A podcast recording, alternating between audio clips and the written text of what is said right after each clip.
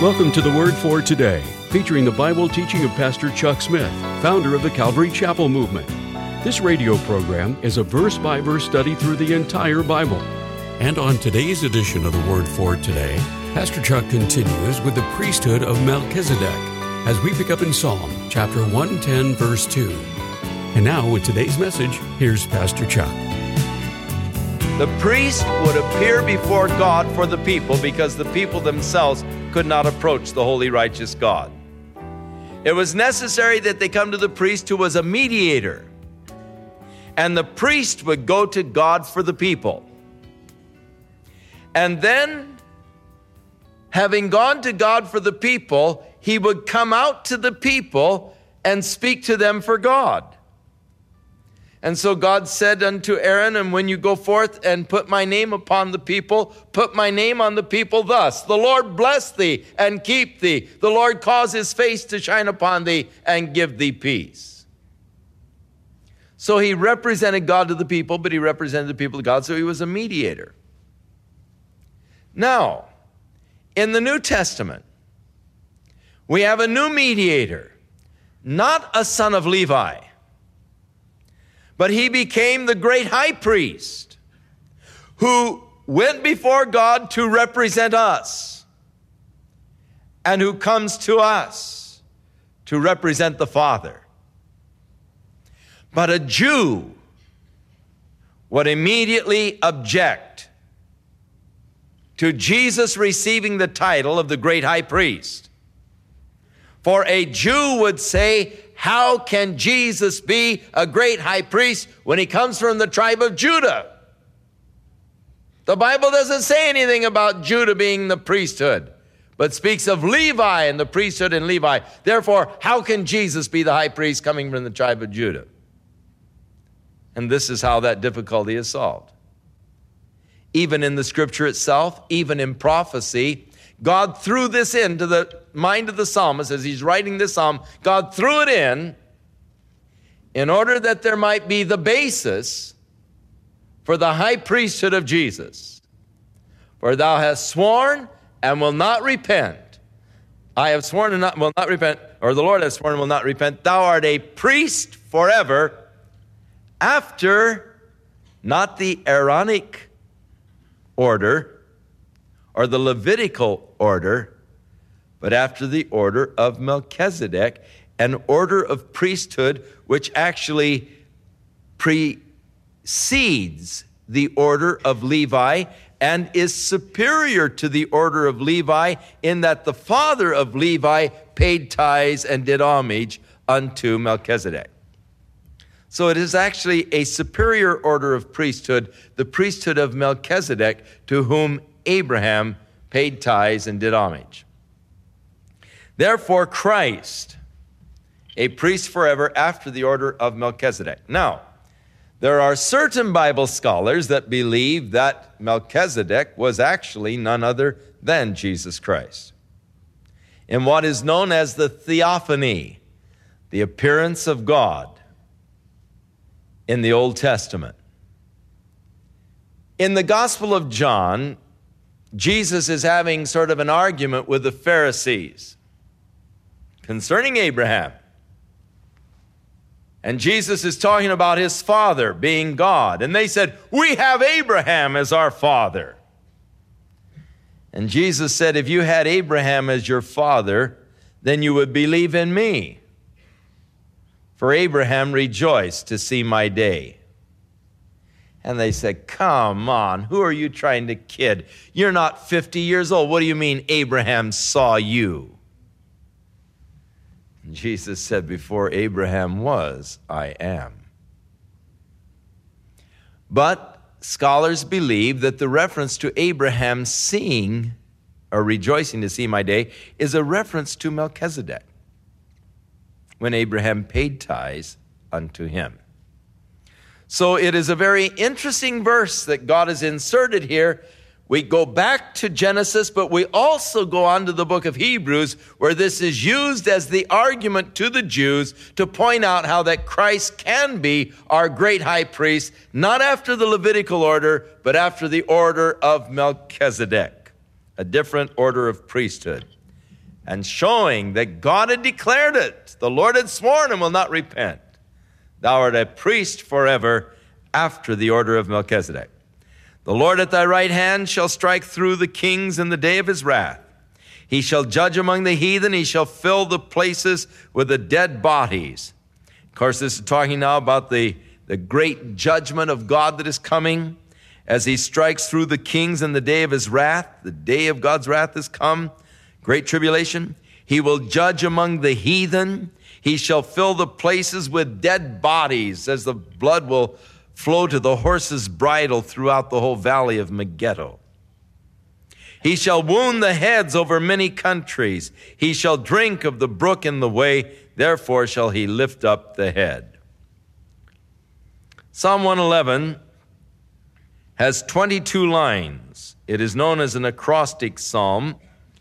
Each line in this psalm begins with a succeeding letter of the Hebrew alphabet. And so the first line of the psalm in Hebrew begins with Aleph. The second line in Hebrew begins with Beth. The third line begins with Gimel, and the fourth with Daleth, and so forth through the Hebrew alphabet, each line. Uh, and this is true also of Psalm one twelve, another psalm of twenty-two lines. They are called acrostic uh, because of uh, the alphabet is used in a succeeding way throughout the psalm. It begins with Alleluia. Praise unto the Lord. Alleluia. I will praise the Lord with my whole heart in the assembly of the upright and in the congregation. The works of the Lord are great, sought out of all of them that have pleasure therein. His work is honorable and glorious, and his righteousness endureth forever. He hath made his wonderful works to be remembered. The Lord is gracious and full of compassion. Again, how wrong it is to picture the God of the Old Testament as a God of judgment and wrath and all, void of love. Here again, the psalmist declares the Lord is gracious, full of compassion. He hath given meat to them that reverence him. He will ever be mindful of his covenant. He hath showed his people the power of his works, that he may give them the heritage of the heathen. The works of his hands are truth and judgment, and all of his commandments are sure. They stand fast forever and ever, and are done in truth and uprightness. He sent redemption unto his people. He hath commanded his covenant forever. Holy and reverend is his name. Don't call me reverend. There's nothing reverend about the name of Chuck or Smith. I refuse the title. It is used in the scripture only of the name of the Lord. To me, it would be almost blasphemous to tag that title onto me or onto my name. In fact, I don't like any titles. But I always wonder about the person who tacks a reverend on his signature when it is a title that is ascribed only to that holy name of Yahweh. That is the name that is reverend, or to be reverenced. But man, in seeking the honor of man and the glory from man, takes that title to himself because he wants man to, you know, give him prestige and glory and honor. And so somewhere along the line, back in history, ministers began to take the tag of reverend so-and-so. Reverend, and then their name, and then the right reverend, and then the most right reverend, and then the most holy right reverend. And I'm sure that God looks down and says, no, he doesn't say that, honey. No, he doesn't say that.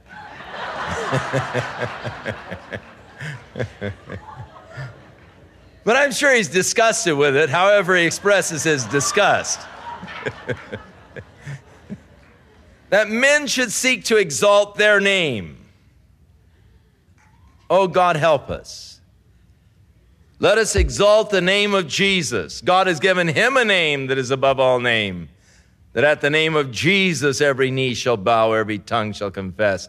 But as far as man, we're all dust, we're all flesh, we're all corrupt.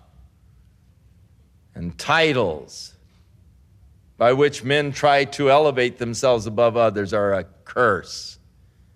They're a sign of pride, and reverend is a sign of spiritual pride, which is the worst kind ever.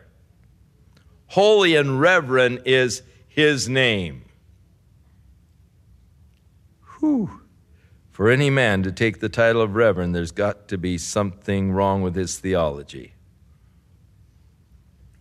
The fear of the Lord, or the reverence of the Lord, and actually the word fear is reverence. The reverence of Yahweh. You see, holy and reverend is his name. And the reverence of Yahweh is the beginning of wisdom. A good understanding have all they that do his commandments. His praise endureth forever. Now, let me say this.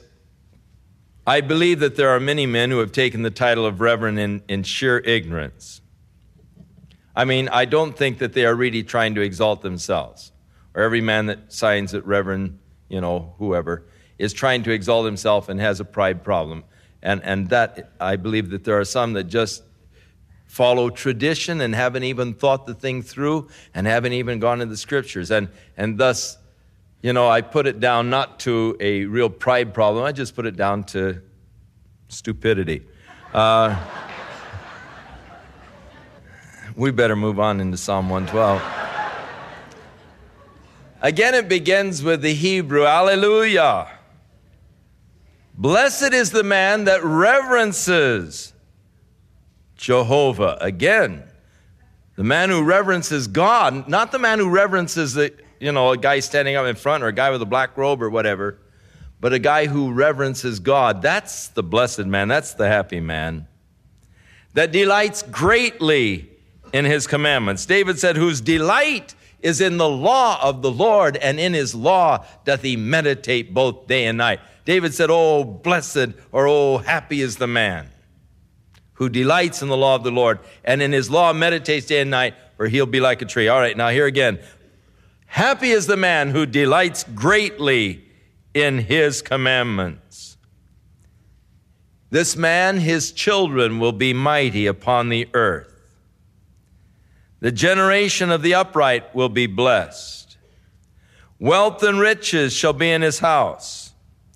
And I do not believe that that necessarily refers to physical, monetary wealth, but really, the really rich and wealthy people are those people. The really rich home and wealthy home is that home where God is honored.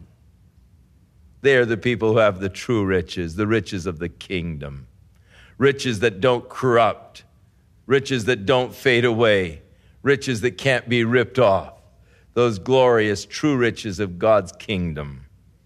Wealth and riches shall be in his house, and his righteousness endureth forever. Unto the upright he rises as a light in the darkness would be a better translation. For he is gracious, he's full of compassion and righteous, that is our righteousness in Christ. A good man shows favor and he lends. He will guide his affairs with discretion. Surely he shall not be moved forever. The righteous shall be in everlasting remember, remembrance. He shall not be afraid of evil tidings. His heart is fixed, trusting in the Lord. We're living in days of evil tidings. At any day, you can pick up the newspaper and read of all the evil that is going on in the world. And there are some people who live in constant fear of the evil tidings that might come. But the man who's put his trust in the Lord will not fear in the day of evil tidings because his heart is fixed. There are some people whose hearts aren't really fixed. It isn't a true commitment. It isn't a full commitment. They made a com- partial commitment of their lives to God. Part of them serves the Lord. Part of them serves the flesh. They love the Lord partly. And because of that, they are very unstable in their walk. And they're fearful. But the man who has fixed his heart, trusting in the Lord, I know that come what may, the Lord is with me. I know that come what may, the Lord is going to protect me. I know that the Lord is watching out over me. I know the Lord loves me. I may not understand what's happening and the circumstances surrounding my life, but I know that God loves me, and I know that God's going to see me through. I know that God has allowed it for a purpose. I know that it would not have happened unless God allowed it to happen. And because he allowed it to happen, he has a purpose in its happening. And thus, he's going to bring good out of it, though I may not see it now. And because I fixed my heart in commitment to God, come what may, you don't fear for calamity that may fall tomorrow. You don't fear for what may come, because you know that whatever comes is brought to you by the hand of God. I belong to him. Satan cannot get to me except he come through the Lord. And therefore, trusting in the Lord, my heart is fixed on him. I have great confidence in life. His heart is established. He shall not be afraid. He shall see his desire upon his enemies. He hath dispersed, he is given to the poor, his righteousness endureth forever. His horn shall be exalted with honor. Now, in contrast to this righteous man, the wicked shall see it and be grieved. The wicked will gnash with his teeth and melt away. See, the righteous will endure forever. But the wicked will gnash and melt away. The desire of the wicked, rather than being granted, will perish. So you have a psalm that deals with God's blessed man, and then the final verse being a contrast to it with the wicked man. Psalm one has the same contrast. Oh, how happy is the man who walks not in the counsel of the ungodly, nor stands in the way of sinner, nor sits in the seat of the scornful, but whose delight is in the law of the Lord. In his law doth he meditate day and night. He'll be like a tree planted by the rivers of water, bringing forth his fruit in his season. His leaf also shall not wither. Whatsoever he do shall prosper. Now, the wicked are not so. The contrast. The wicked are not so, but are like the chaff which the wind driveth away. Again, you have much said about the righteous, but then the contrast with the wicked. And this is poetry in the mind of the Hebrew. The poetry comes in the contrasting of the thought. Now, in our minds, we're geared for poetry coming in rhyme and in rhythm. So you get a rhythm going and it rhymes. And and I particularly like the Robert Service type of poetry where you rhyme two lines and every third line is in the rhyme. And uh, there are others. Um, the first line, the first and third, no, the first and fourth lines rhyme and the two in between rhyme. Longfellow's Ode to Life. Tell me not in mournful numbers, life is but an empty dream, for the soul is dead that slumbers, things are not what they seem. No, it's every other one in his. Life is real, life is earnest, and the grave is not thy goal. Dust thou art, to dust returneth, was not spoken of thy soul. But then Robert Service, uh, there are strange things done neath the midnight sun by the men who toil for gold. The Arctic trails hold their secret tales that make your blood run cold. The northern lights have seen queer sights, but the queerest they ever did see was the night on the marge of the Lake La Barge when I cremated Sam McGee, you know. And uh, so that, that constitutes poetry to us. There's the rhythm, there's the rhyme. But to the Hebrew, the poetry was in the thought. And it was either in a compounding of a thought or the contrasting of a thought. So you take a thought and you begin to compound it. The ways of the Lord are perfect. The ways of the Lord are to be sought out. The ways of the Lord, and you are compounding on the thought. Or you take contrasting thought, the way of the righteous, but the way of the wicked, the way of the godly, but the way of the ungodly. And so the contrasting of thought to the Hebrew mind is poetry. There's no rhyme, there's no rhythm. And so we wouldn't call it poetry ourselves. But to them, that is what constitutes poetry, not the rhyming of a sentence, or, or not the rhythm, but the, the thought itself. They find the beauty of poetry in the thought itself.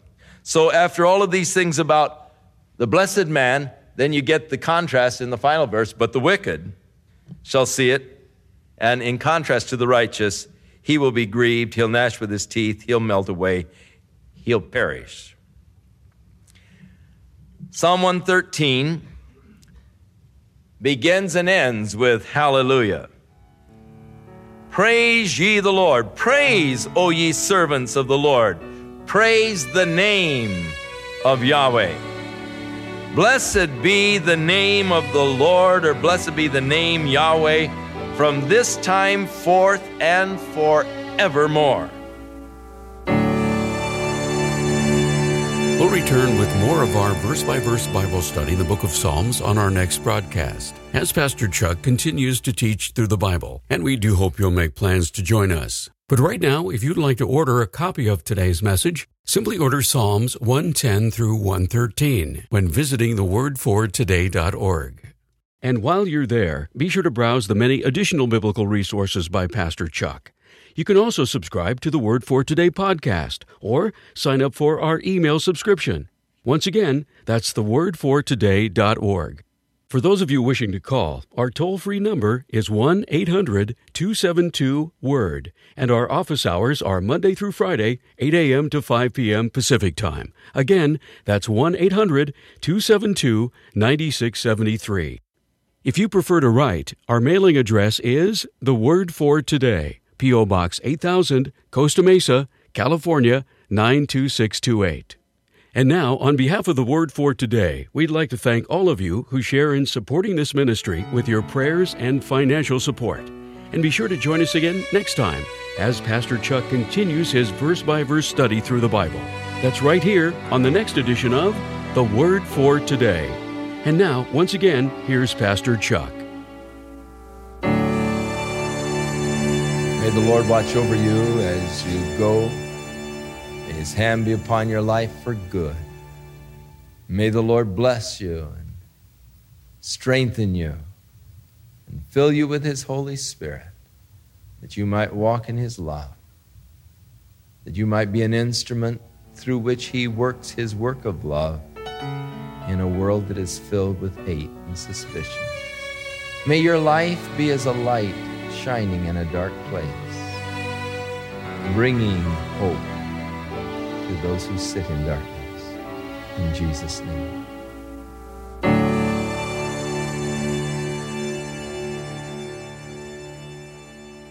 This program has been sponsored by Calvary Chapel of Costa Mesa, California.